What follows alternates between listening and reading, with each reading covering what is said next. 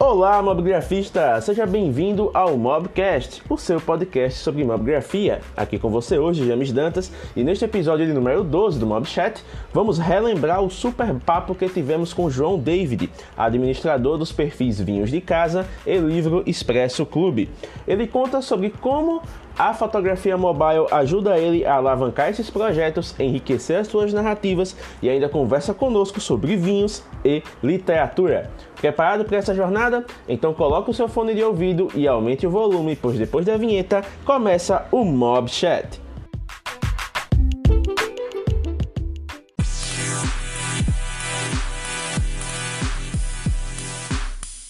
E aí, pessoal, beleza? Instagram me trollando aqui, começando a live com a câmera errada. Mas é isso, vamos começar aqui a nossa Mob Live de hoje, né? Quarta-feira, dia 19 de dezembro. E hoje temos aí um tema bem legal, né? Para a nossa Mob Live 13, que é fotografia mobile, livros e vinhos. vamos conversar hoje aqui com o João David, né? Do projeto, dos projetos Vinhos de Casa e livro expresso, né? Ele vai explicar direitinho pra gente como vai ser. E aí, vamos lá. Vou só mandar um alô aqui pro pessoal dos grupos, né? Que avisar que começou a live. E aí a gente começa, como sempre, né? Dando aqui o, o tempo de 5 minutos. O João já tá online aqui. Podem convidando o pessoal, tá? Uh, já vou mandar aqui o, pessoal online, né? Olha só, Júnior Calado, Lucas Greco, ah, mochileiro, teste na câmera, vou mandar aqui, ó. Galera top. Vamos lá, foco. Mobile Shot BR, Oliveira Samuel e vamos lá. Olha só, Foto Poesia chegando por aqui, seja bem-vindo. E vamos lá, web.whatsapp. Eu vou aqui dar um alô pro pessoal, lá do pessoal também no Telegram lá do Mobile Shot BR, nossos parceiros, né? Pra gente começar aqui essa live com tudo. É o tempo da galera aí chegando. Nosso convidado aí já confidenciou que estava ansioso, né, por esse momento, tá louco para interagir com vocês. Então hoje vamos ter um bate-papo bem diferente e ao mesmo tempo bem, né, legal para vocês que apreciam a arte da mobigrafia. Já vou começar aqui convidando ele, certo? Deixa eu ver aqui onde é que ele tá, pronto. São solicitação, né, no caso, para dividir a live. E aí a gente vai dando essa, esse início mais lento, né? Olha só. o arte registrado já está com a taça de vinho na mão, ótimo, já está no clima. Vamos ver aqui como é que o João David está. Olha só, boa noite, João. Boa noite, James, tudo bem? Tudo bem, olha só. Pessoal, vamos dando feedback aí com relação ao áudio, tá? Eu esqueci até de fixar o comentário, meu Deus. Olha só, fixa no comentário. Áudio, pelo menos, do David tá parecendo bacana, né? Mesmo sem o fone, tá tranquilo, tá numa acústica legal, ele tem um, uma, uma, organização bem legal em casa, né? então meio que já se prepara para essas coisas. Social é tudo mesmo. João, vamos aproveitar esse início, né? Para o pessoal que está chegando, vamos começar com a sua apresentação. Se apresente, diga quem é você, de onde você é, o que você faz da vida, para o pessoal já ir se acostumando com o que eles vão receber nesse papo de hoje. Ok, ok, James. Bom, em primeiro lugar, muito obrigado por me convidar para participar dessa live. Né? Para mim é, um, é, uma honra, estou lisonjeado com o convite. É, já acompanho seu trabalho nas redes há algum tempo. Sou seu fã. Sou seu fã. E, bom, eu moro em Penedo há 18 anos já, me considero penedense. E minha atuação nas redes sociais, como eu disse para você, eu considero amadora, mas mas tem tido um, um, bom resultado. Não era planejado essa repercussão, mas tenho estado feliz, sim, com, com tudo que tem acontecendo.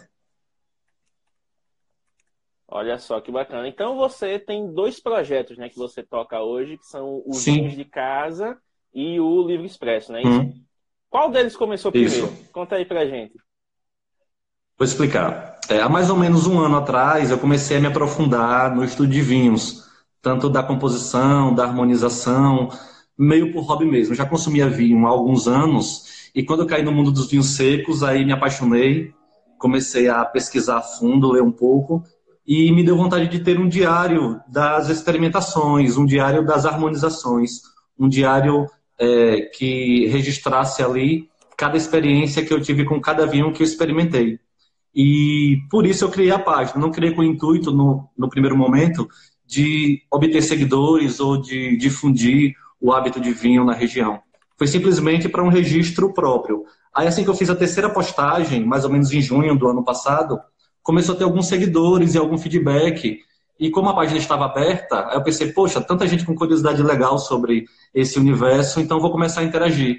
Então, fiz mais três postagens na mesma semana que criei, e aí não parou mais. Aí comecei a ver que estava tendo repercussão legal, comecei a me comunicar com os seguidores da página, e hoje a página funciona principalmente como um canal para as pessoas entenderem que o vinho, ele não é ele não é um, um, um, aperitivo, ele não é uma bebida que está inalcançável, ele não é uma bebida elitizada, ele pode ser apreciado é, por qualquer pessoa, com valores módicos, é uma bebida bem acessível e que nós temos bons, é, boas marcas na nossa região. Então, era, a, a intenção da página se tornou essa, desmistificar o, a história, a ideia de que o consumo de vinho é algo inacessível para a comunidade mais popular e aí a página foi ganhando vida. A página se concentra hoje em fazer a experimentação e a divulgação da marca e do vinho em vinhos que custam entre 11 a 50 reais. Passou de 50 reais, a gente evita postar. Foi muito, é, é, foi muito caro, está muito acima do poder aquisitivo de quem segue a página. Se a proposta é essa, a gente quer vinhos mais acessíveis, então a gente já evita. Caramba, então você tem essa pegada de popularizar realmente o consumo, né? Sim, sim. A, a, intenção mesmo é difundir, é mostrar que existe um mundo profundo aí é, dentro dos vinhos, é, conscientizar as pessoas que é acessível pra caramba. Tem gente que acha, ah, porque uma garrafa de vinho de 150, de 200, de 300, de 400 reais, tem. Mas não necessariamente essa garrafa de 150 vai ser melhor do que uma garrafa de 35 reais. E é isso que a gente tenta expor na página. Olha só, a gente inclusive tem seguidores aqui de Portugal, né? Foto Poesias, ele está sempre acompanhando aqui. Ele já fez uma pergunta bem categórica. Se você já bebeu algum vinho português e se sim, qual você gostou? Pronto, já bebi sim, bebi alguns. Gosto muito do Porca de Mussa e vou mostrar um exemplar que eu tenho aqui para ele, já que ele perguntou. Olha só. o homem está preparado, gente. Esse aqui é um Copque. É, ele é um vinho do Porto, da região de Portugal, claro. E ele é o vinho da casa de vinhos mais antiga do planeta. Então, a casa de vinho do Porto mais antiga do planeta é, é a Copque. E eu tenho esse exemplar aqui, que já experimentei, estou aqui com essa garrafa, uma delícia. Então, saudações para Portugal. Olha só que bacana. O bom da internet é isso, né? Que você populariza tanto conteúdo que alcança a gente em outros continentes, né? Sim. E nesse ano que você vem aí degustando vinhos, experimentando, harmonizando, hum. enfim. Uh, você disse que começou como hobby, né? Óbvio, você já tinha esse gosto, Sim. começou a estudar realmente. E para quem tem curiosidade, como é estudar para degustar vinhos? É, o estudo do vinho ele é uma consequência da degustação. você não começa estudando para ir para o vinho, você começa experimentando e a partir da experimentação você vai percebendo certas, certos detalhes específicos em cada garrafa diferente. Você vai vendo que um vinho ele pode ser delicioso se você tomar ele com um certo tipo de queijo e se outro dia você experimenta aquele mesmo vinho com a massa, ele está terrível. E aí você vai percebendo que a harmonização é fundamental para você entrar no mundo dos vinhos e gera curiosidade. Peraí, onde é que eu estou errando? Onde é que eu estou acertando? E aí você vai para a internet, que hoje é o, o canal difusor de informação e de saberes, e aí eu estudei um pouquinho sobre vinhos. Não sou sommelier, não sou enólogo, Sou apenas um enófilo, um apaixonado pelos vinhos, né? Não tenho formação na área, mas gosto muito de ler sobre o tema, mas esse estudo todo, ele é decorrente do hábito de tomar vinho. Eu tomo vinho mais ou menos desde os 16, 17 anos, e a cada, a cada passagem do ano a gente vai procurando ali beber alguma coisa de melhor qualidade, com menor, com menor manipulação química, é, que, que, que não afete tanto a nossa saúde. Né? A gente procura é, e melhorando o nosso paladar, e aos poucos foi surgindo dúvidas. E dessas dúvidas a gente foi para a internet, é, é, eu e minha esposa, minha esposa também é apreciadora de vinhos, e nós começamos a estudar um pouquinho e entender melhor, e por isso, por entender melhor, fazer uma compra mais acertada do vinho, é, fazer uma experimentação melhor do vinho e aí poder recomendar aos amigos e agora na internet aí a todos que se interessem. É, uma coisa que eu achei interessante, você até fala da questão uhum. que a, você considera a sua apresentação amadora, mas eu considero a sua apresentação muito caprichada. Que você meio que tem um espaço em casa que você dedica para fazer a apresentação. Você faz toda a composição, você fala não apenas do vinho, mas você coloca um acompanhamento né, que harmoniza bem com ele. Então, como é que você Sim. prepara essas imagens né, para poder colocar na internet e como é que você prepara os textos também? Qual a pegada que você tenta imprimir no seu perfil? É assim, o perfil funciona da seguinte maneira. A fotografia é essencial, claro, para expor ali. Mas eu confesso que a fotografia eu não tenho um cuidado de muito tempo com ela, porque ah, eu tento tornar essa experimentação o mais simples possível. Abro a garrafa, experimento o vinho, e quando eu estou experimentando, esse é o momento que eu vou registrar. E eu vou ali, ah. enquanto eu tomo vinho, paro, foto, fotografo a garrafa do local onde eu estou, né? Procuro o melhor ângulo é, para que mostre bem tanto que eu estou consumindo quanto que eu estou bebendo. É, posto essa imagem, guardo ela ali e enquanto tomo vinho, eu começo a fazer notas sobre o corpo, sobre a acidez, sobre os taninos. Eu faço algumas considerações sobre o vinho enquanto estou provando. Acho isso muito importante, porque se eu deixo para escrever depois, talvez as impressões que eu tenha sobre esse vinho elas possam se perder em alguns minutos ou horas. Então eu prefiro é, escrever enquanto eu estou saboreando ele, que aí eu vou ter uma, uma reprodução mais fiel daquelas sensações. Escrevo ali no celular mesmo, salvo no, no bloco de notas, é, regulo contraste, iluminação, para que as pessoas tenham uma, uma qualidade de imagem melhor para ver o vinho que está sendo exibido e posto de imediato. É, em relação ao texto, é assim, eu sempre gostei muito de, de ler, sou apaixonado por literatura e quem é apaixonado por literatura, uma hora ou outra vai escrever. Então, tem muita coisa que eu escrevo em casa e, e é inegável para mim que quando eu curto muito um, um, vinho, quando eu mergulho naquele universo de vinho, aí vem aquela inspiração para escrever os textos, né? Você pensa numa frase de um livro que você leu, você pensa numa citação interessante que tem a correlação com a bebida, e aí eu tento não só harmonizar as comidas com o vinho, mas também harmonizar o texto com o vinho eu tento colocar uma citação que tenha correlação com a sensação que eu senti ao experimentar. Caramba, então é um método bem sinestésico mesmo, né? Você, você prepara sim, a postagem sim. à medida que você vai consumindo. Bem interessante isso. Porque tem muita gente isso. que vê essa questão da, da fotografia, principalmente de alimentos, né, de bebidas, com aquela questão da preparação prévia, né? Geralmente o pessoal lá tem uma preocupação muito grande com o local, com a luz, de dar uma impressão uhum. mais sofisticada, mas como o, o, o seu perfil tem o oposto do mercado, né? justamente difundir, popularizar, você, popularizar. Consome, você faz à medida que você consome. E uma dúvida que surgiu até analisando o seu uhum. perfil: a maioria dos seus conteúdos é produzido na sua própria casa, não é isso? Todos. todos, praticamente todos os conteúdos. É, deve ter alguma foto que eu tirei, acho que bem antiga, deve ter alguma foto que eu tirei na beira do rio com uma taça de vinho, e deve ter uma fotografia de quando eu estou viajando, porque é, a minha intenção é só postar em casa. Mas quando eu estou fazendo alguma viagem e experimento um bom vinho, aí a vontade de falar mais alto, de postar naquele momento, e eu acabo postando ali para não perder, como eu disse, para não perder aquelas sensações. E faço no mesmo momento. Aí por isso tem uma postagem ou outra que eu estou em viagem, mas 99% das postagens são todas na minha casa. Caramba, que legal. Deixa eu só dar uma olhada aqui no que, é que o pessoal está falando, né? O Nerd Bipolar dizendo que demorou, mas chegou. Ele é outro fiel aqui que está sempre nas nossas lives. A Maria tá F entrando aqui na live.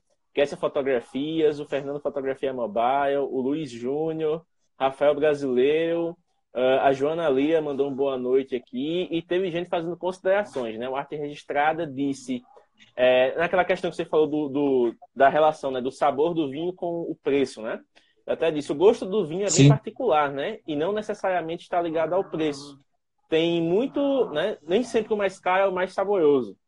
Então, como é que você, digamos, é, você como alguém que já aprecia vinhos há mais tempo, como você daria uma dica para alguém que quer experimentar um bom vinho, mas está perdido?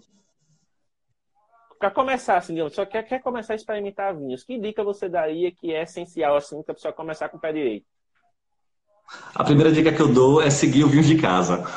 Se ele seguir o vinho de casa, ele já vai, já vai matar Ótimo. várias dúvidas. Mas a segunda é a seguinte: é, quando você vai, vai experimentar um bom vinho, a gente pensa é, na maturação, a gente pensa na qualidade desse vinho, na pureza dele, mas nem todo paladar está preparado para experimentar um vinho seco, fino, de que seja assim respeitado no mercado, que tenha um sabor redondo. Esse vinho de qualidade vai soar bem ao paladar de quem experimente a primeira vez, porque o paladar do brasileiro ele é um paladar muito dado ao açúcar. Então o, é, o brasileiro, um exemplo, a, o nosso refrigerante, ele tem 30% a 40% mais é, caramelo do que o mesmo refrigerante vendido no exterior. Para você ver como o mercado funciona com as bebidas brasileiras. As nossas bebidas geralmente são mais adocicadas. E os melhores vinhos, ele não tem adição de açúcar, que são os vinhos secos. Então, quando fala assim, qual a dica que você dá para quem vai começar? Para quem vai começar a experimentar um vinho seco, o legal não seria você ir logo num, num vinho de valor alto ou, ou totalmente seco. Nós temos opções de demi-secos no mercado e meio secos, que são vinhos que, apesar de serem vinhos finos, eles é, têm pouco açúcar em sua composição e esses vinhos são, vão ser mais agradáveis para quem nunca experimentou é, é, esse tipo de vinho. Para quem nunca experimentou vinhos nessa qualidade, um vinho meio seco ele cai bem. E aqui na região nós temos diversas opções é, em uma faixa de preço entre 22 a 33 reais de bons vinhos que não vai assustar o paladar de quem está experimentando pela primeira vez. Inclusive, é, nas, postagens, nas, postagens, eu faço, nas, eu, nas postagens eu faço questão de ressaltar quais vinhos eu considero vinhos de entrada. É, aquele vinho que é porta de entrada para o mundo dos vinhos. Então sempre fala assim, um Santa Ana meio seco, Cabernet Sauvignon, é o vinho para você convencer aquele seu amigo que não está tomando vinho a cair no mundo dos vinhos. É, um Concha e Toro reservado, é, Merlot, é aquele vinho que vai agradar gregos e troianos, vai cair bem para todo mundo.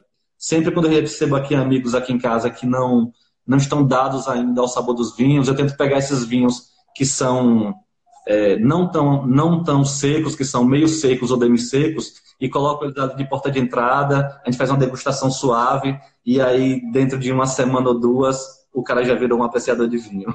Ele já não, conhece, não consegue mais sair desse. Que massa. Inclusive, a Joana fez uma pergunta aqui que casa bem com o assunto que hum. a gente está falando agora. Ela perguntou de que modo você seleciona os vinhos para degustação, por sugestão ou curiosidade? Boa pergunta. Um abraço para Joana. um abraço para Joana. Legal, Joana, você está participando aí. É, Joana, é assim: eu faço a seleção dos vinhos da seguinte maneira. O primeiro parâmetro que eu uso é o preço. Como eu falei anteriormente, é, eu tento manter o canal de vinhos com essa faixa de preço, porque é, Instagrams e canais que falam o bom dos vinhos numa faixa de preço de 100 reais acima existem as centenas. Mas quando você procura um, uma página focada em vinhos mais acessíveis, é, você não encontra. Então, o primeiro parâmetro é esse: é que o vinho tenha um preço acessível para que eu possa degustar, mas que todas as pessoas, indiferente da classe social que, que, que pertençam, possam experimentar esse mesmo vinho. Então, se o vinho ultrapassou 50 a 55 reais, eu não compro. É, disso abaixo, ele está dentro do, dos que eu vou experimentar. Outra coisa que ela perguntou é, sim, quais parâmetros? O primeiro parâmetro é esse. O segundo parâmetro, sim, é a curiosidade. Quando eu vejo um rótulo diferente no supermercado, eu sempre compro. Eu compro vinhos é, todo mês. E quando estou lá olhando os rótulos, eu trago aqueles que eu já aprecio, os que eu gosto, mas todo rótulo novo, dentro dessa faixa de preço, invariavelmente eu compro alguma garrafa para experimentar e dar sugestão aí para o pessoal. Esses são os critérios. Eu acho que ela complementou aí a pergunta é, falando sobre como lida com o preconceito em relação a essa faixa de preço, não é isso mais ou menos que ela perguntou. É, é assim, existe sim um preconceito de classes mais elitizadas é, em relação a essa faixa de preço de vinhos, mas eu acho que todo preconceito ele advém da ignorância e, e você discriminar algum vinho pelo preço dele é ignorância até no mundo dos vinhos. Nós temos concursos internacionais de vinhos, e esses concursos geralmente são feitos às cegas. O que é um concurso às cegas? É, os, os críticos de vinhos, os sommeliers, os enólogos, vendam os olhos e, e experimentam cada taça de um rótulo diferente. E a partir dessa experimentação, eles dão uma nota para os melhores vinhos. Já está sendo costume vinhos de 5 dólares, vinhos de 3 dólares, vinhos de 7 dólares estarem liderando o ranking de melhores vinhos do mundo. Isso em competição com casas de vinhos milenares. Então, é, não necessariamente é, um, a, o preço do vinho vai estar ligado à sua qualidade e, e achar isso e ter preconceito é, com o vinho por conta da sua faixa de preço é ignorância, porque se a pessoa pesquisar um pouquinho sobre o assunto, vai perceber que os vinhos que despontam como os melhores do mundo são os azarões. É, nós temos um, um, exemplo disso aqui no Brasil. Temos uma casa de vinhos, que é a Rio Sol, que é a casa de vinhos de Pernambuco, que era totalmente desacreditada. Ela fica numa região do planeta que é chamada de Paralelo 8. Esse Paralelo 8 existia a, a crença, a, o preconceito de que é uma região tão quente, aqui do nosso país, que é uma região tropical, que não era possível fazer vinhos ali. E a Rio Sol investiu na produção de vinhos naquele local e já tem alguns vinhos de sua de sua casa como os melhores do mundo. Então, novamente reafirmo: discriminar um vinho pelo preço ou pela origem, ignorância. Olha só, muito bom esse, esse, essa visão realmente. Olha para as pessoas começarem a experimentar as coisas, não achando que apenas o mais caro é o, o ideal, né? Que o mais caro é o bom. E já que a gente tá falando de vinhos, a conversa tá fluindo, tá dando até vontade de covar um vinho, pelo amor de Deus. Vamos falar da questão da, da, fotografia ligada ao vinho. Porque o que, é que acontece? Você é um cara que você não aprecia apenas o.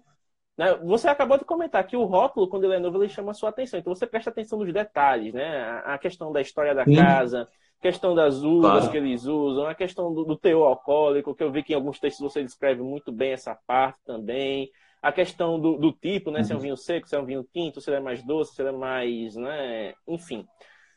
Dentro disso, Sim. quais os aspectos visuais que você sempre tenta priorizar quando você faz as fotos dos vinhos ou da composição que você está ali experimentando para a sua página? Legal. Entendi. Voltando à questão da fotografia, muito importante. É, quando eu vou fotografar um vinho, a minha preocupação primordial é que a composição tenha uma nitidez legal para quem está ali seguindo a página, é, é, tem uma clareza de que vinho eu estou, eu estou tomando, mas é, de maneira artística, a gente, a gente não deixa de, de, de lado o viés artístico. É muito diferente eu tirar uma foto estática de um vinho aqui na, é, é, numa única composição, chapado, e eu procurar aquele ângulo mais interessante, que faça uma composição artística com o alimento que está sendo servido, é, ou até com, a, com, o local que está o vinho, se é aqui na mesa, se é ali na varanda, se de fundo vai pegar a adega ou não, quais cores vão estar na foto, na foto. Essas preocupações eu tenho. Eu gosto muito de fotografia, sou apaixonado por fotografia. Como eu disse, me considero amador, mas sou apaixonado por fotografia por indução de minha mãe. A minha casa sempre foi uma casa recheada de fotos. Minha mãe tinha, lá na década de 90, câmera semi-profissional e, e, assim, lá em casa a gente tinha centenas de fotos. Então, essa preocupação com a fotografia eu sempre tive, mas ela não, repetindo o que eu disse no início, ela não é o principal foco, mas ela é um foco essencial, sim, para as postagens. E o conceito artístico está, de algum modo, enquadrado ali, sim. Existe uma preocupação artística, estética da fotografia que eu vou tirar? Existe sim. É, se eu falar que eu tiro a foto de qualquer jeito, vou estar sendo hipócrita. A gente procura o melhor ângulo, procura a melhor luz. E falando sobre luz, lembrei de outra questão. Eu sempre procuro tirar as fotografias pelo dia. Eu não, não gosto de tirar fotografia do, do dia à noite. Você, como fotógrafo, vai saber melhor que eu aí. Mas a luz natural é insubstituível, né? Então, é, eu tento aproveitar a luz natural. É, a, a, casa aqui é bem iluminada, então as fotografias de manhã e as fotografias à tarde, elas saem com a qualidade bem à frente das fotografias que eu tiro à noite. Olha só, tem até uma pergunta aqui do Tullius, né? Não sei se é Tullius Heller ou Royer, não sei como é a pronúncia, mas é o Tullius. Então ele pergunta se o formato da garrafa de um vinho pode influenciar no sabor, porque uma vez ele viu um enólogo falando que algumas taxas mais fechadas são melhores para degustar alguns tipos de vinho.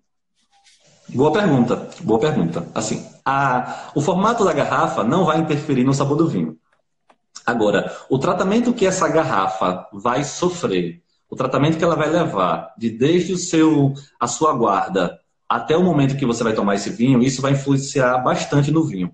Uma garrafa de vinho, ele não gosta de, ela não gosta de contato com a luz, não gosta de trepidações, ela gosta de estar num ambiente fresco, não ensolarado, é um ambiente que receba luz indireta, que ela não receba nenhuma luz direta porque afeta o sabor do vinho, e chacoalhar a garrafa, deixar ela exposta a, a luzes fluorescentes, tudo isso afeta o sabor. Eu sei que tem muita gente que pode pensar que é frescura, mas não é. O vinho, ele é uma ótima bebida, uma bebida milenar, mas é uma bebida muito sensível. Então, quando armazenar o vinho, o vinho tem que ser armazenado com certos cuidados para que isso não afete a qualidade dele. E ele falou sobre as taças. Sim, a taça influencia diretamente no sabor do vinho. Um vinho, quando você vai experimentar, ele tem que ser colocado numa taça que consiga abrir o buquê do vinho, como a gente chama.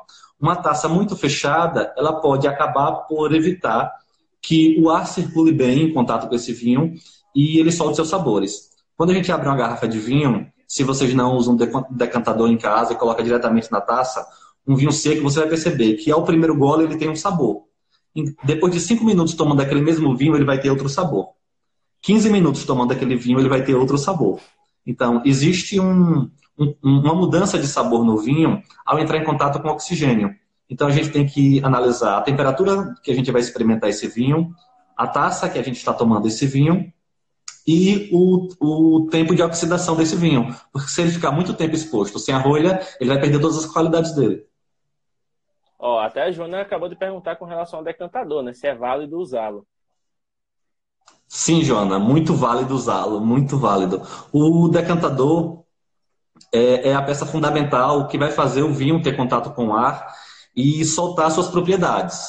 Então, na ausência de um decantador, pega qualquer recipiente de vidro em casa, coloca ali, dá uma chacoalhada no vinho. É fundamental porque o vinho ele melhora muito após ser decantado, após ter contato com oxigênio. É capaz até de você tomar, experimentar um vinho não decantado e detestar e depois tomar aquele vinho decantado e adorar. Já aconteceu comigo, vou falar o vinho.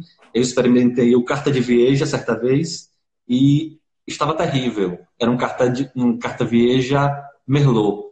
Eu tomei e achei terrível. E outra vez eu tomei ele decantado. E hoje é um dos meus vinhos preferidos. Então, assim, tem que ter alguns cuidados ao tomar o vinho? Tem. É uma bebida sensível e certos cuidados são essenciais. Olha só, um paralelo interessante, né? Desses cuidados com o vinho e os cuidados com a foto também. Então, tudo tem uma preparação para que o resultado ele seja o mais né, legal possível. Até o Arte Registrada fez uma, uma observação aqui que é bem pertinente, né? Já que estamos no Instagram, justamente o que você falou, ter o cuidado de escolher a melhor luz, escolher o melhor ângulo, porque na rede social que estamos, a fotografia é a primeira a chamar a atenção. Por mais que você faça Sim. um texto ali inspirado, né, tendo todas as suas impressões riquíssimas, mas se a foto não chamar a atenção, a pessoa não vai dar a mínima para o texto, né? Exatamente. Exatamente. É, em relação. Bacana. Pode continuar, já. Tá. Em, rela... tá. em relação à fotografia, novamente, é, você perguntou, antes de a gente começar a live, você tinha me perguntado se eu mesmo fazia as fotografias. As fotografias eu faço usando um aparelho da Xiaomi Redmi, é o 6A. É um celular bastante acessível, né? Custa aí entre 500 e 600 reais, mais ou menos isso. Então, é um, é um aparelho simples, mas que, cuja fotografia me agrada bastante. Assim, eu consigo... É, é, aquilo que eu almejo que saia na foto, ele consegue captar bem. Então, para mim, é um celular que supre ali minhas necessidades.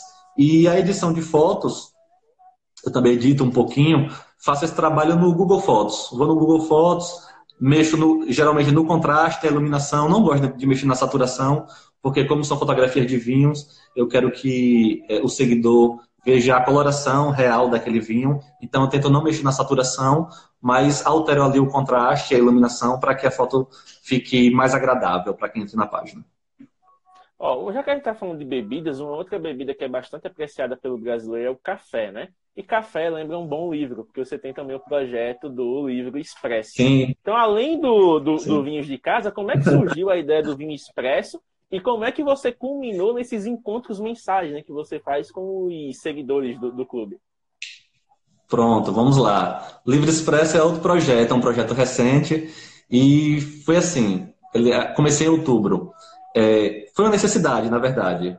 gosto muito de literatura, minha esposa é apaixonada por literatura, e nós temos uma amiga, Alana Andrade, que também é apaixonada por literatura, e nós tínhamos o hábito de lermos um mesmo livro e estar compartilhando ali, olha, leia, você vai adorar, e o livro passava de mão em mão, até que a gente falou assim, poxa, a gente precisa de um clube de livros, mas nós não estávamos dispostos a fazer esse clube. Então, eu comecei a dar ideias para outras pessoas criarem um clube do livro. fui atrás na cidade de algumas pessoas que tinham mínimo interesse literário e fui lá dar ideia. Cara, cria um, um clube de livros aí pra gente. Dei ideia, só que a ideia não foi aproveitada porque a gente abordou. Eu, de um lado, abordando algumas pessoas, a Lana também abordando outras pessoas para ver se conseguíamos fazer o clube de livros, que é para ver se alguém conseguia fazer, mas ninguém se dispôs a fazê-lo. Então, por uma necessidade mesmo, já que a gente queria essa interação com de, de várias pessoas com o mesmo livro, de fazermos uma reunião, de comentarmos as impressões lidas, é, aí a Lana disse, João, você vai ter que criar o clube, você vai ter que criar um clube do livro para a gente interagir. E eu fiquei receoso porque envolve a compra do livro, a compra antecipada, envolve depósito dos assinantes, envolve a entrega, tem sem contar todo o trabalho de curadoria para a escolha dos livros, né, para que sejam livros é, é, de valor literário considerável. Então, por toda essa problemática, eu estava evitando. Aí ela deu o pontapé inicial e educadamente me obrigou a fazer o, o clube do livro. Me obrigou, mandou mensagem dizendo: o clube já existe, João. Sou eu, você e Fulano, estamos iniciando. Então, esse empurrão dela foi crucial e hoje o clube é meu e de Alana.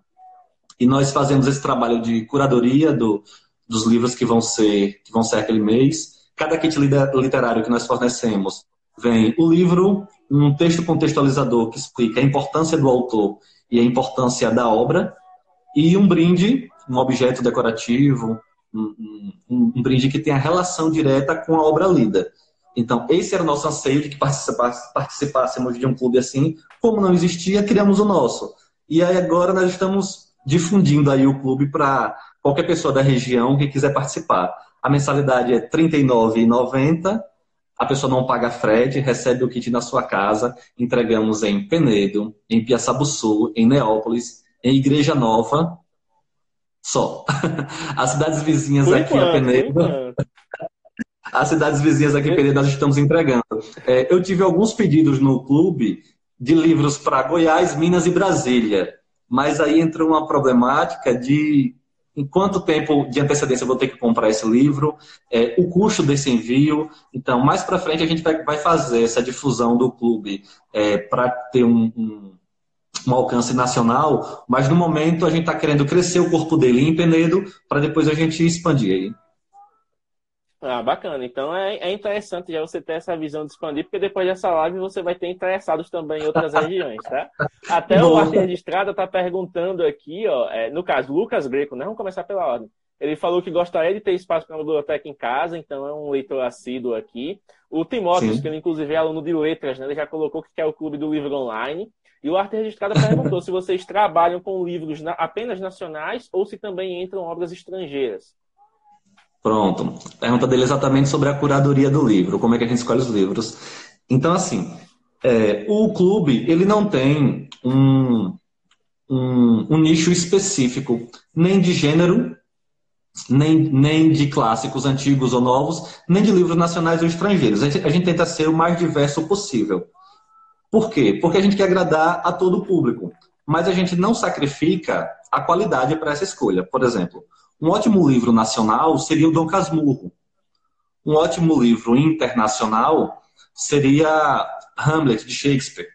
Então, esses dois livros, é, apesar da nacionalidade distinta, são obras consideradas as melhores dentre a literatura. Então, o clube faz isso. Ele analisa obras que tenham um valor considerável para a literatura de modo geral, mas nós tentamos fugir dos clássicos que a gente considera clichê. Nós temos uma lista de, de possíveis livros e temos livros que, apesar de excelentes, não vão entrar no clube por serem é, já muito conhecidos por quem já participa do mundo da literatura. Por exemplo, um Dom Casmurro, Iracema, é, é, Memórias Póstumas de Brás Cuba, são ótimos livros nacionais, mas que não vão entrar no nosso catálogo porque a gente quer evitar aquele livro que provavelmente é, os leitores já tenham conhecido ali na escola, na universidade. Então a gente tenta surpreender esse leitor. E esse, e esse era o nosso anseio ao querermos participar de um clube. A gente queria ser surpreendido, porque foi comprando livros aleatoriamente, é, através só de boas críticas, que nós tivemos boas surpresas de livros que naturalmente não entrariam na nossa lista de compras. Eu e a Alana costumamos fazer compras juntos de livros, e tem livros que nós não compraríamos de maneira nenhuma pela sinopse ali, e que a gente acabou lendo e nos surpreendeu grandemente. Então a gente tenta fazer com que o nosso membro do clube tenha a mesma sensação, que ele conheça grandes obras que provavelmente ele não leu ainda ou até não ouviu falar. Ah, interessante. Então, meio que é uma questão também de surpreender, né? de causar um impacto. Surpreender. O pessoal não achar que, ah, vou ler esse livro aqui, esse livro já vi. Às vezes o cara fez até resumo no ensino médio, fez alguma coisa assim, mas não chegou a ler a Isso. obra completa, né? O Lucas Greco fez Isso. até um comentário aqui, ó. Nesses tempos de invasão de terra indígena, geral tinha que ler Iracema. É, já contextualizando com o cenário aí. Verdade, boa dica dele. está complementando aqui, né, que são discussões clichês, mas são, é, são discussões clichês. São ótimos, mas não causam a impressão do primeiro encontro. Ó, usou uma, uma frase até interessante. A impressão do primeiro encontro. Então, é, essa que boa, você falou agora, de ler a sinopse, de ler a sinopse e não achar que valia nada e depois né, meter a cara e ver que o livro é um baita livro, meio que dá esse aspecto. Né? Então, como é que vocês tentam é, trazer essa impressão, esse, essa paixão à primeira vista pelos livros dentro do clube. Quantos membros vocês têm hoje e como é que está a aceitação do pessoal? Olha, hoje nós temos 12 membros. É, esses 12 membros nós éramos quatro, que no primeiro mês, no mês seguinte já, já viramos 12 membros. Esse mês eu não posso dizer exatamente quanto vamos, quantos membros vamos ter, porque estamos no período ainda de recebimento de pedidos. Então, tem pessoas se comunicando com o clube nesse momento, dizendo que querem se associar neste mês. Então, da última, na última entrega que fizemos, fizemos 12 entregas aqui em Penedo. Mas acredito que esse mês o número já vai ser bem maior, o que está me preocupando um pouco, porque envolve toda a questão da logística, de a gente conseguir todos os exemplares é, é, em tempo hábil, tempo hábil, entregar a todo mundo esses livros, gera aí alguns entraves que a gente está tentando resolver, mas ninguém fica sem livro, ninguém vai receber livro atrasado, é, tá, a gente está conseguindo lidar. Olha só, o Timóteo até está dizendo aí, ó, bora para 13, acho que depois da live ele vai ficar em contato com você para se associar. Hein? Que massa, seja bem-vindo. É, uma coisa que é interessante, é, João, eu estava dando uma olhada, né? Na, na, verdade, o que me fez te convidar para a live, além do Vinho de Casa, foi justamente ter visto o Livro Expresso Clube, né? Meio que no Livro Sim. Expresso você já trabalha melhor a questão do, da curadoria de conteúdo mesmo, né? Que você pega frases, você pega né, referências do mundo da literatura é. para trazer também para os seus seguidores. E esse último encontro que vocês fizeram, né, do, do livro do Fernando Pessoa e tudo mais, ficou uma composição muito bonita, né? Os três livros ali emparelhados, copinho de a canequinha de café ali, aquela coisa. Então, é, esse, esse apelo do, do, visual também, como é que você tenta meio que organizar dentro do seu feed? Já nessa parte da literatura, né? Porque o vinho ele tem uma pegada, o livro ele já vem com outra, com outra coisa, né? Como é que você tenta conciliar isso? É assim, em relação aos livros, é, eu falei do aspecto da importância da literatura, do autor, da importância da obra, mas esqueci de mencionar esse terceiro fator, que é o fator estético. Quem compra um livro, ele quer ter, além de uma boa leitura, além de um, de um escritor referenciado, além de uma boa surpresa com aquele livro, ele quer ter um, um objetivo estético bonito porque a realidade do livro ele transcende só a sua literatura e ele passa para o viés artístico de acabamento daquele livro, de cuidado com aquele livro. Então, estava mostrando aqui o livro Do Desassossego de Fernando Pessoa. É uma obra extremamente importante da literatura internacional, escritor português, extremamente conhecido. O escritor extremamente conhecido, a obra não tanto. Então eu sabia que a maioria dos membros, imaginei que a maioria dos membros ainda não teria contato com esse livro e foi uma ótima recepção. Olha o acabamento desse livro, olha o colorido dessas páginas, as páginas em amarelo, capa dura, livro enorme. O livro por si já é uma obra de arte. A estrutura do livro em si já chama bastante atenção. Então, quando a gente vai fazer a escolha do livro, o acabamento que ele recebeu daquela editora é crucial sim porque nós queremos um livro que seja, que tenha um apelo estético que cative o leitor. Tanto que eu nunca vi tirarem tantas fotos de um livro na minha vida. Todo mundo que é membro tira o, as fotos dele e vive postando aí. A gente adora isso, porque a recepção foi muito boa. O nosso primeiro livro, estou com ele aqui, é do ganhador do Nobel, do Henry Kertzer, é A Bandeira Inglesa. É, é, um livro que segue outro padrão de acabamento, mas ele foi escolhido, ele não tem a capa dura como o de Fernando Pessoa, mas ele foi escolhido pela excelente tradução dele. Ele tem uma, uma tradução impecável. Então, esses aspectos é, que são importantes da literatura, na feitura do livro, a gente leva em consideração sim quando vai escolher. Se tiver um ótimo livro, de um ótimo autor, de uma, uma obra referenciada, mas que o livro não saiu com um acabamento interessante, eu prefiro abrir mão daquele livro e em outra opção e a gente espera uma nova publicação daquele livro para que a obra tenha o seu devido valor quando impressa. Então, essa preocupação com a entrega da obra, né? de ter a experiência completa, não só a experiência de conteúdo, mas também a experiência de visual, para que a pessoa sinta meio que um orgulho de ter aquilo em mãos, né? Sim, e acrescentando um pouquinho em relação à fotografia desses livros. Você falou da, da foto ali do encontro. Sim, quando nós fazemos as postagens do, do, do Clube do Livro, a gente tem o cuidado de que essa foto ela seja a altura da obra que está ali. Acho que seria injusto um livro tão bonito ser mal fotografado. Então a gente para para a gente para para valorizar o livro em sua fotografia e eu digo que no caso do, do Clube dos Livros a fotografia está aí num fator muito mais importante até do que no Instagram dos vinhos, do que no vinhos de casa. No, no Clube do Livro a gente tenta trabalhar mais com uma coisa mais pensada, é uma coisa que está começando agora. É, a gente tem um cuidado maior com essa fotografia e aí sim, eu tiro 10 fotos daquele livro, descarto 9, escolho uma e assim vai. Olha só, até o, o Lucas Greco fez um comentário aqui com relação ao, ao desconhecimento da obra, né? Ele falou aqui, lembrando que Desassossego talvez não seja tão conhecido como o de Fernando Pessoa, porque ele usa o heterônimo de Bernardo Soares na obra. Né? Então são particularidades também que as pessoas desconhecem, né? É verdade, é verdade. O Timóteo, ele está sempre participando. Eu amo esse rapaz. Ele perguntou se vocês optam mais por livros fictícios ou por livros mais realistas. Como é que vocês tentam trazer essa temática? Novamente, Timóteo, a gente não se prende a uma regra. É... A primeira literatura que a gente apresentou no, no clube foi o A Bandeira Inglesa. Ele é um, é um conjunto de três contos de um escritor que é ganhador do Nobel de Literatura e os contos são fictícios, mas eles têm toda, todos os contos eles fazem referência ao terror nazista. Eles fazem referência às atrocidades cometidas é, por regimes ditatoriais, não só o nazismo, mas por regimes ditatoriais de maneira geral.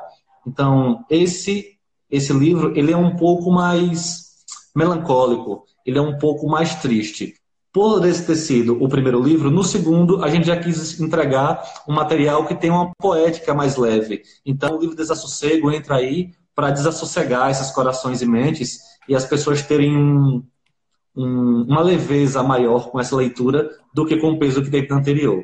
Não nos prendemos a gêneros, não nos prendemos a, a, a, ficção ou não ficção, a gente vai tentar sempre fazer é, uma trazer uma variedade de, de opções dentro desses segmentos. Mas lembrando, apesar de serem de gêneros diferentes, apesar de serem literaturas distintas, um fator que sempre será mantido é a qualidade do livro. Nunca colocaremos uma obra que não tenha o devido valor, o devido respaldo. E essa obra não é uma obra que o João goste, não é uma obra que a Lana goste, é uma obra que tenha uma crítica referenciada de maneira nacional ou internacional. Então a gente tem tem a, a, a, maturidade de não, de não colocar no clube simplesmente o que eu li e gostei. Porque um livro ele não se torna bom ou ruim a partir do gosto de uma única pessoa. Então a gente tenta fazer ao máximo, tra é, trazer ao máximo livros que tenham respaldo dentro do universo da literatura, apesar de gênero diferente, de ser ficção ou não ficção. Olha só, João, a gente está aqui faltando, indo para a reta final, né? Faltam 15 minutos. Sim.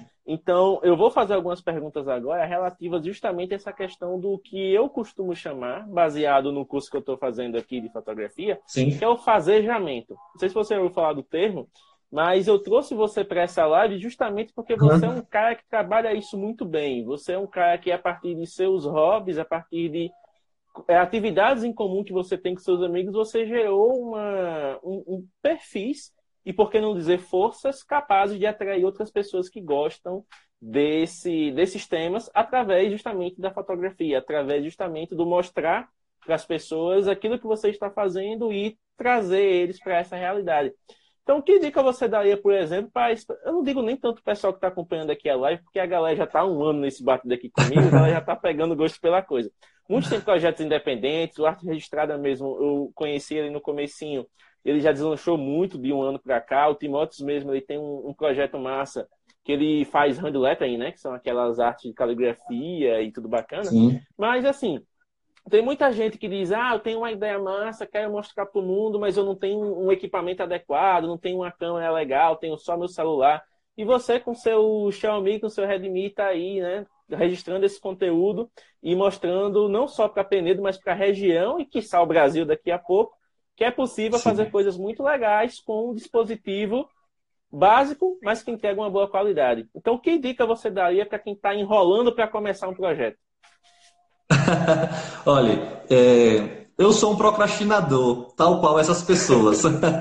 é, muitas vezes eu me vejo apaixonado por projetos que não saem do papel porque eu fico esperando aquele momento perfeito. Nossa, se eu tivesse essa câmera, se eu tivesse essa estrutura, se eu tivesse esse material, e eu digo para vocês, isso é desculpa de quem não quer realizar. é desculpa de quem não quer realizar, porque no momento que eu levei aquele empurrão, saiu o, o clube de livro aí, saiu o livro expresso. No momento que eu comecei a experimentar os vinhos, saiu o Instagram de vinhos. Então, é você gostar realmente daquilo, e quando você gosta, inevitavelmente é que vai puxar você. O, o Instagram de vinhos, por exemplo, ele não me gera nenhuma renda ele não gera nenhum dinheiro para mim. É um trabalho de consultoria que eu faço gratuito. Muitas vezes, é, donos de restaurante, pessoas que estão viajando para a região, entram em contato para pedir dicas de vinho. E eu paro ali, às vezes, horas para responder essas perguntas. Isso não me gera ganho nenhum. Então, eu não faria, é, é, se esse Instagram fosse pensado exclusivamente para ter um ganho, para ter um retorno, eu acho que não daria certo. Acho que tem dado certo, porque, acima de tudo, é um, é um assunto de meu interesse. Então, acho que quem está começando, se você quiser expor alguma coisa que você faz, desenho, pintura, é, música, é, consumo, dicas de viagem, qualquer coisa que você queira expor, por você estar apaixonado por aquilo, tenho certeza que vai dar certo. Então, é você acreditar naquilo que você gosta e colocar para frente. Naturalmente, os seguidores virão. Se você tentar fazer tudo com o apelo comercial, eu acredito que sim, aí você tem muita chance de dar errado. Até o momento, eu já tive algumas propostas de transformar o Vinhos de Casa num negócio, mas eu estou evitando isso porque eu ainda tenho esse receio de que o interesse do negócio afete de alguma maneira a pureza do, das minhas opiniões do que está sendo exposto ali. Em algum momento, eu acho que vai ser inevitável eu fazer algum tipo de parceria ou algum tipo de consultoria de maneira comercial. Mas, por enquanto, eu estou evitando isso. É, e recomendo que todo mundo que vá querer que queira expor alguma coisa o faça porque gosta e não necessariamente porque vai ter algum retorno. Olha só que dica legal, gente. Então não façam a atividade pensando no retorno imediato. Façam para que vocês, porque vocês gostam, porque vocês querem mostrar. E como ele falou, tipo, ele faz um negócio que é um, um hobby, é um passatempo, digamos assim, mas ao mesmo tempo ele já começa a ser procurado por causa desse trabalho. Né? Isso. Né? Como você falou, pessoas que estão vindo para a cidade, que gostam de vinho, acham o perfil e perguntam: ah, em qual estabelecimento eu posso consumir um bom vinho? Ou então até restaurantes mesmo que querem renovar a carta, ou querem tornar essa carta popular. Porque, como você falou no começo, a, a gente não está uhum. habituado a consumir vinho, principalmente os vinhos né, mais menos doces, né, como você mencionou. E esse tipo de ajuda é interessante, porque as pessoas vão ter uma referência é benéfico para quem procura e é benéfico para ele que oferece, porque ele acaba se tornando uma autoridade dentro daquele assunto. Não só o do vinho, mas também o do, do livro, né? Agora já com o, o, livro expresso. E agora sim, agora é uma pergunta que é bem legal, que nessas horas geralmente a pessoa para para pensar por que fez aquilo. Mas vamos lá. De onde surgiu o nome dos projetos? De onde surgiu a inspiração para o Vinhos de Casa e o Livro Expresso? Vamos lá. Não entendi. É, ficou cortada a pergunta. Pode repetir novamente? Ah, pronto. Eu vou repetir. De onde surgiu a inspiração para você batizar os projetos? Conseguiu entender agora? Tipo, de onde você de onde veio Sim, a inspiração? de onde surgiu a inspiração para batizar o livro expresso, não é isso? É, para você batizar o Vinhos de Casa e para você batizar o, o livro expresso. Ah, de onde vem a inspiração para você escolher os nomes? Entendi, pronto, vamos lá. Entendi. De onde surgiu a inspiração para batizar os dois, os dois Instagrams? Isso. O Vinhos de Casa, como ele nasceu? Como ele nasceu de, da ideia de fazer um diário particular, o, se ele ficou aberto à primeira vista, sem ser bloqueado, foi até por engano, porque esqueci de bloquear e deixei aberto lá. É, ele se chama Vinhos de Casa pela simples praticidade de ser os vinhos da minha casa. Então, são os vinhos que experimento. Foi bem objetivo assim. São os vinhos que chegam aqui, são os vinhos que eu tomo. Então, vinhos de casa foi bem lógico. Já o livro Expresso Clube, é, houve aí um, um, A gente parou para planejar um pouquinho o nome, porque queríamos juntar algumas coisas nessa ideia. Primeiro, o livro, que é com o que a gente difunde, que é o que a gente fornece. O Expresso está aí sob dois sentidos. O primeiro sentido é o de velocidade, de agilidade para esse livro chegar em suas mãos, que o clube se propõe a isso. Você paga a sua mensalidade ali e recebe o livro de maneira simplificada em sua casa, sem custo nenhum, por isso o Expresso. E a segunda intenção do Expresso é referenciar o café, que é uma bebida que está diretamente ligado aí culturalmente ao hábito de literatura. Então, o Expresso entra nessas duas vertentes. Foi pensado dessa maneira. Livro Expresso, pelo, por ser um livro chegando rápido na sua casa, sem a dificuldade de você ir na livraria, às vezes não saber escolher o livro correto, é, às vezes você se decepcionar porque fez uma má compra. Então a gente se propõe a levar esse, esse bom livro de maneira ágil e sempre lembrando que um bom café é uma ótima bebida para acompanhar um livro. E um vinho também. Inclusive, João, já que você mencionou o assunto, vamos aproveitar esses minutos finais para tentar desmistificar um pouquinho uhum. isso. Já que você é um bom conhecedor de vinhos, é um bom apreciador de livros, você também é um bom apreciador de café? Sim, sim. Gosto bastante de cafés, mas no café eu estou no nível bem mais amador do que no de vinhos. Então, gosto de café, tomo café preto, amargo, não coloco açúcar. É, aprendi esse hábito com a Lana, que é a parceira Somos no, dois. no eu, eu livro. aprendi também a, a tomar sem açúcar. Toda vez que eu chego no restaurante, o cara vem com a tigelinha lá do açúcar, lá do açúcar. Eu digo, precisa não, moça, eu tomo sem açúcar. O cara me olha assim e diz, oi. eu aprendi a, a, tomar o café preto com a Lana, que é apaixonada por cafés. E é isso. É, não tenho grandes conhecimentos de, de café, é, mas adoro bebida sim. E sempre que tem oportunidade, quando a gente chega naquelas é, lojas especializadas de café, que servem ótimos cafés com grão moído na hora, paro ali para experimentar ali, mas entendo pouco.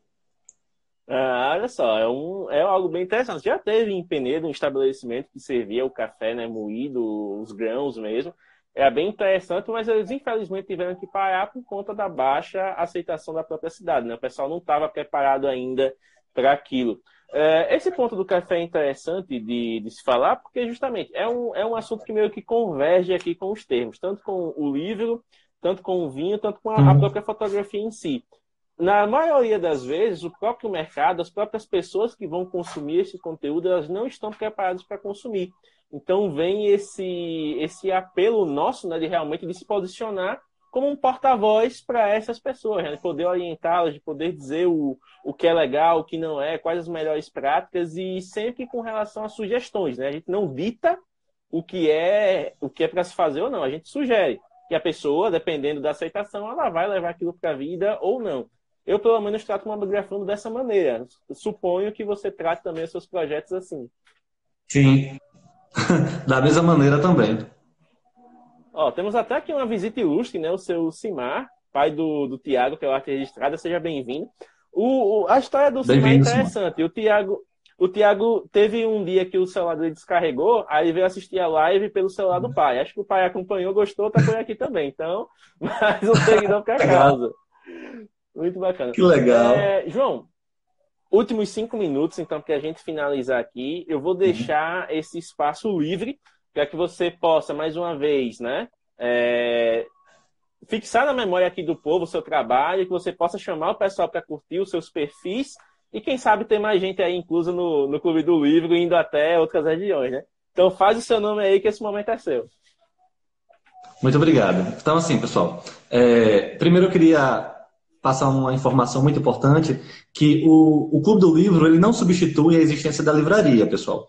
É, o Clube do Livro, na verdade, ele é um incentivador da, da livraria na cidade. Ele é um incentivador é, para que a população tenha mais interesse em livros. A gente tenta ali fazer um filtro para entregar o que tem de melhor na literatura, para que posteriormente as pessoas procurem a livraria. Nós temos aqui na cidade a Forte Livraria, é, administrada pela Cacá, que é uma excelente livraria, que quando não tem um livro você pode, inclusive, fazer encomenda aqui lá atrás. Então, assim, uma proposta não está afetando a outra de maneira negativa, pelo contrário, de maneira positiva. A gente quer difundir o gosto pela pela literatura e quem sabe daqui a alguns anos a gente ter diversas livrarias em Penedo seria ótimo, né? Que esse nicho de mercado pudesse se manter aqui, que é extremamente importante para a nossa cultura. É, sobre os dois Instagrams, digo o seguinte: é, quer experimentar um bom vinho, não sabe como escolher, está em dúvida, está achando a grana apertada para comprar um vinho, tem aquela noite especial com sua esposa, com sua namorada, não sabe que vinho escolher. Então, entra no Vinho de Casa, vai ter uma boa opção lá. Se você não encontrar entre as postagens uma boa opção, se você não tiver com aquele, aquela paciência de olhar postagem a postagem, pode mandar no direct qualquer dúvida sobre vinho, qualquer dúvida sobre qualquer rótulo é, que é vendido aqui na região, a gente dá uma resposta legal, a gente dá um direcionamento e você vai sair satisfeito. O Vinho de Casa serve para isso. Já o Livro Expresso Clube é um serviço de assinatura de livros que custa apenas R$ 39,90 para você ter todo mês uma grande obra da literatura em sua casa. Um livro por mês, 12 livros por ano, você vai montar sua biblioteca com um preço mínimo e vai aí adentrar no, no mundo da literatura de maneira mais profunda e até de maneira mais animada, porque quando você lê em grupo, o ânimo para a leitura é melhor, o entendimento é melhor. Os nossos cafés literários são muito legais, nós fazemos ótimas reuniões que discutem a impressão de cada um, e toda essa interação ela ajuda bastante no entendimento do livro lido. João, uma dúvida. Quando o, o, o, o, Livro Expresso ele realmente expandir para ter membros de outras regiões, vocês pretendem, por exemplo, fazer lives dos, das reuniões literárias? Porque vai ter que ter alguma coisa para o pessoal participar, né? Sim, cara. Nós já pensamos em algumas opções de interação à distância, é, não necessariamente numa live do Café Literário, mas nós pensamos em alguns convidados é, é, da região para discutir o livro com a gente em lives. Isso já foi pensado, mas a gente está dando aqueles passos devagarinhos ainda. Estamos indo, estamos indo com muito cuidado, porque primeiro a gente quer estabelecer um número de assinantes que mantenha o clube, porque assim tem meses é, o clube para a gente, a, a, nossa preocupação é tornar isso a nossa preocupação de tornar isso acessível é tão grande que a gente colocou um preço que não nos gera lucro. Nós não temos um, um, um ganho financeiro alto com o clube. Tem meses até que a gente tem que colocar do bolso para manter o clube, porque o livro que escolhemos estava num preço ali acima da mensalidade ou muito próximo da mensalidade e a gente não consegue fornecer, a gente não conseguiria fornecer tudo simplesmente com o número de assinantes. Então, primeiro a gente quer difundir o gosto pela literatura. Depois de haver um número suficiente de assinantes, aí sim a gente vai conseguir estabelecer uma comunicação maior com outros estados e aquelas pessoas aí que a gente já prometeu que no próximo ano vamos estar mandando livros para Brasília, para Minas, para Goiás, que já nos solicitaram, nós vamos conseguir mandar, mas por enquanto a gente quer primeiro se firmar aqui na região para adentrar nesse campo aí da distância. Maravilhoso. João, muito obrigado pela presença, cara. Foi uma honra ter você aqui hoje, né? Trazendo esse papo mais leve, mais diferente para o pessoal, para eles conhecerem realmente essa questão né, do apreciar, do desenvolver, né? Que é uma, uma parte muito interessante de qualquer projeto. Essa filosofia de um passo de cada vez, né? É algo que o pessoal tem que realmente levar para a vida. Tem muita gente que quer pular a escada de vez, né? E, enfim, acaba é pulando muita coisa e caindo no meio do caminho, que é o pior. Mas é isso, cara. Muito obrigado por, por essa, dispor desse tempo nessa quarta-feira, por aceitar esse convite ousado de vir aqui falar com esse pessoal. E desejo muito sucesso para os seus projetos. O pessoal já está me chamando até aqui para entrar no clube também. Vamos conversar aí a respeito disso. Levar uns seguidores aí, porque essa galera aumentar esse clube. E é isso. Muito obrigado. Dá o seu tchau final aí, que temos 30 segundos. E até breve, pessoal. Muito obrigado, James, mais uma vez pelo convite. Obrigado pessoal que participou aí da live, que interagiu. É, e quero deixar aqui uma observação que eu estou lhe devendo, a partir de agora, um bom vinho, viu? Vamos nos reunir Opa! esses dias. Vamos nos reunir este dia. Vamos falar um pouco pessoalmente sobre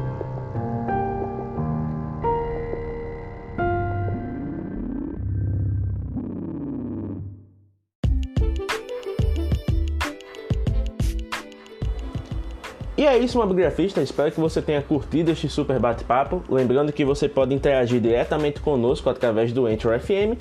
Basta baixar o aplicativo, criar sua conta e nos enviar uma mensagem de voz que pode conter perguntas, críticas, parabéns, enfim. Aqui o espaço é seu. E esse áudio que você nos enviar será usado nos próximos programas.